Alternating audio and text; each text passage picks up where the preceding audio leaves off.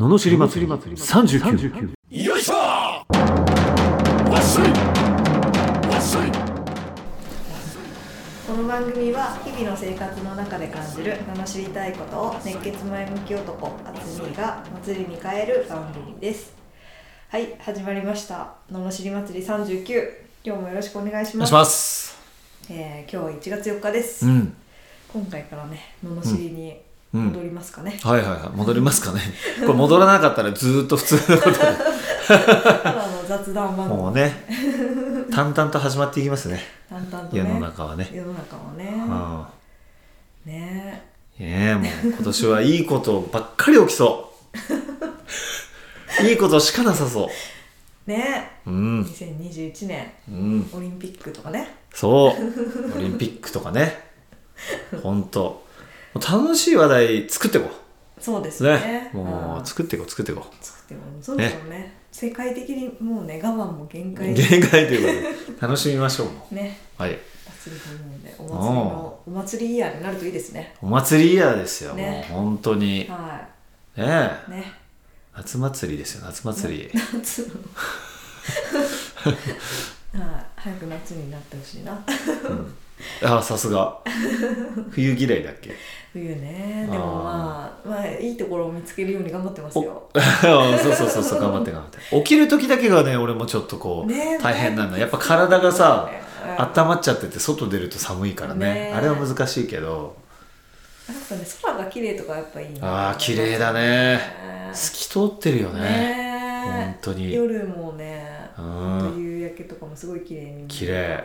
星も綺麗ね、うん。それが冬のいいところですかね。いいところですね。うん。うん。それぐらいかな。おっと。もっとありますか？ありますよ。やっぱりこうなんなんだろう。人のぬくもりがね。そういう話じゃない？ねあーそうですね。ああやっぱね暖かさわかりますよ。いろいろとね。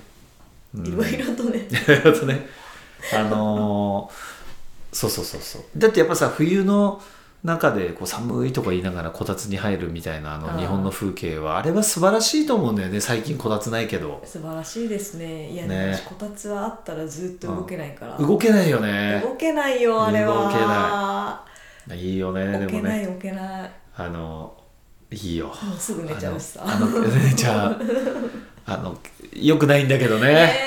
あの景色は良くないですか？いいでもあの寒いとこ。そうみかんと温まっていきんしゃいみたいなあこれ博多弁だけど。そうそうそうそう。はい。ね。家には置けない出られなくなっちゃうから。やっぱり、うん。なるほど。ですね。ですね。うん。あ最近座るタイプもありますもんね。椅子椅子タイプのこたつ。へあえりますよ。あ新しい。テーブルタイプ。そっちの方がいいけどそれはそれでまた寝ちゃうんだろうなこう どこかでも寝れちゃう寝ちゃうっていうね。うん。本はい。じゃあねののしり祭りあのしり祭りのののしりレターに行きましょうか、当はい。えー鳥取県のぶくんさん、えー、20代前半の学生の男の子からいただきました。うん。えー、あつによっしーこんにちは。僕の悩みを聞いてください。父がとっても面倒くさいというか問題児です。昔からです何においても変なプライドを持っていて自分のことは棚に上げて他の人にずっと何々しろとか命令します。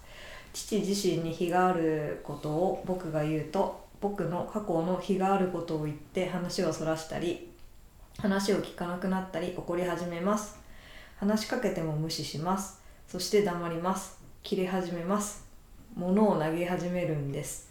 皿とかその場にあるものをテーブルを蹴ったりします。八つ当たりします。たまに大事なものまで。人には手を出しません。それが怖いので注意したいけどできない。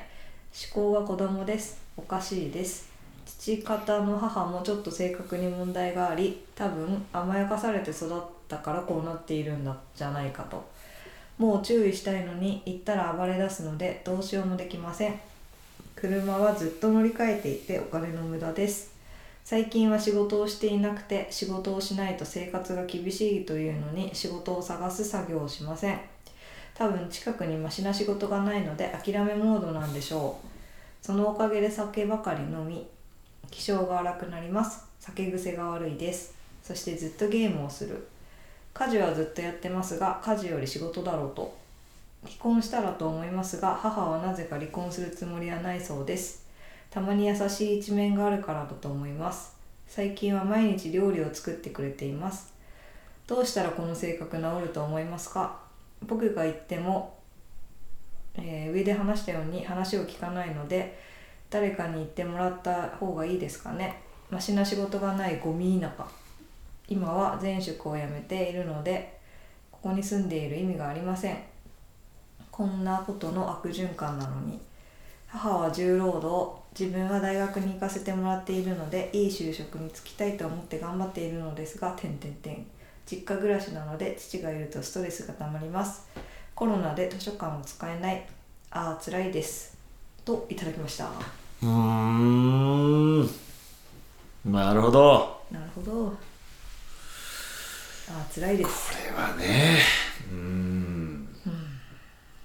そうですかそうらしいですよ、物は投げちゃいけないですよね、まあいけないっすね、うん、お皿とか割れちゃうしね。あまあ確かにうね。んうん。ね。そうね。うん。なかなか難しいところですけども。難しいところですか。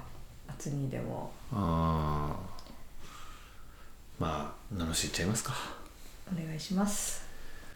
お前が親父の分まで頑張れこの野郎。あお父さんの分まで。分まで。まあまあ親父が何とかって、まあ、これはもうよくあることだと思うんだけど、うん。最後のさコロナだから図書館使えませんっていやいやいやみたいな。そんなマックでもいいじゃんっていう話じゃん？こうこの本気で勉強してやるぞっていうこうなんか本気でお母さんを楽させようとは思ってないわけだよね。っていう感じがちょっと違うなって感じ俺。うーん。うん。もうまあ親父そうだけどだって親父をどうこうしようとしてもなんないから絶対。そうです変わんないじゃん。でそこに引っ張られてるっても、もう何も変わらないんで、うん。もう俺が変わると。うん。俺がやってやると。親父の分までやってやると。うん。やべえこいつ本気だって思わしたら初めて親父もこいつすげえ息子になっちゃったなじゃあ俺も頑張ろうってなるかもしれないけど、うん。親父に対して「いや親父さ」とか「なんとか」って言っても聞かないよね。そうですね。聞かないと思う。変わんない。うん。うん。もう変えたいなって思うところってあるけど、うん。やっぱね向こうが問題意識を持たない限りはまず変わらないじゃんん。だって変えようと思ってないんだもん。うん。うん、なのにどうやったら変わりますかって。いやいや変われませんよ。っていうあとまあ若干うすうす分かってるから言われると余計怒るっていう。イラッとしてね。ねそうそう。まして息子でしょ。うん。もう腹立ってしょうがないと思うからそこに引っ張られてるもう場合じゃないんですよ、そこじゃないと。うん。自分が頑張るしかないと。そうですね、人の問題はすぐ見つけられますからね。だってこの感じでいくとお父さんはそうだけどお母さんは別にいいわけでしょ。でもお母さんはめっちゃ働いてるんでしょ。でもお母さんはすごく素敵に働いてくれてるんだからお母さんを幸せにしてやるっつってこう頑張ればうん。よくないですか、別に。うん。それで。そうですね。まあお母さんは別に離婚したくないらしいし。ねえ。それでいいじゃん。うん。だから自分もそつなくこう親父にキレられないようにうん。なんかこうそつなくこなすうん。というのがいいんじゃないですか？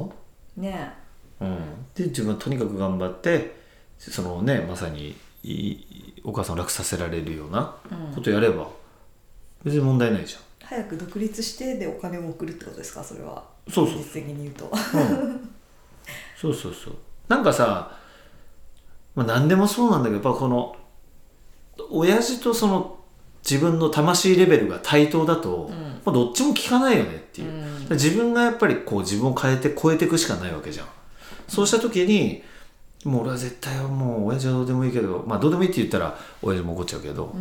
まあ、とにかく母ちゃんを幸せにするんだみたいなさ、うん。で本気で頑張ってますみたいなのが伝われば、うん。お父さんも「うわこいつ本気やん」ってうん。やるなみたいな。うん。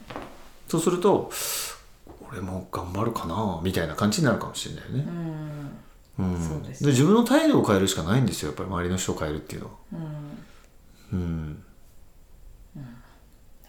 叫びたりになっちゃってるみたいだからやっぱりなんかそうだね。お父さんも辛いんでしょうね。そうそうそうそう。やっぱ逃げちゃってるわけでしょ、うん。でもそれをさつつかれたりなんとかしてもさう、ん。うるせえってなっちゃうよねそれね。そうですね。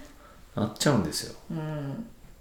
だからそこはそうまあ自分的にはね親父だしイライラするかもしんないけどまあ逆もしかりでまあでもそんな親父さんの息子ですから、っていう。ね。はい。血は入ってるしもしかしたら何かが起こった時同じようになっちゃうかもしれないわけじゃん。うん。ね、だからそこを責めることを考えるよりはまあ確かに怖いから怒らせないようにして、うん。で注意したりするからそうやってキレられるんでしょ？うん。だよね。だからそうじゃなくて親父頑張ろうと。俺も頑張るね。ぐらいのさ、うん、むしろ負けねえぞ。みたいな感じでうん。頑張る男っぽい。男っぽいでしょ？男同士っぽいでしょ？男同士そうそうそう。どっちが母ちゃんを幸せにできるか勝負だみたいな。あれ？そういうねモチベーションでいくとね。そういうことですよ。お母さん超嬉しいでしょ。嬉しいじゃん？ね。うん、それがいいですねなんかね。よそうねそういう感じでいきましょう。そういう感じで頑張ってくださいね。はいということでこのような不平不満の罵りレターや人生相談ビジネス相談などを募集しております、えー送り方はエピソードの詳細欄に URL が貼ってあってそちらにからフォームにしておりますのでそちらにご入力ください、えー人に言えない8人にこっそり聞いてもらいたい相談も募集してます。そちらも一応今のところ同じフォームでお願いします。では今回もありがとうございました。ありがとうございました。また次回もお楽しみに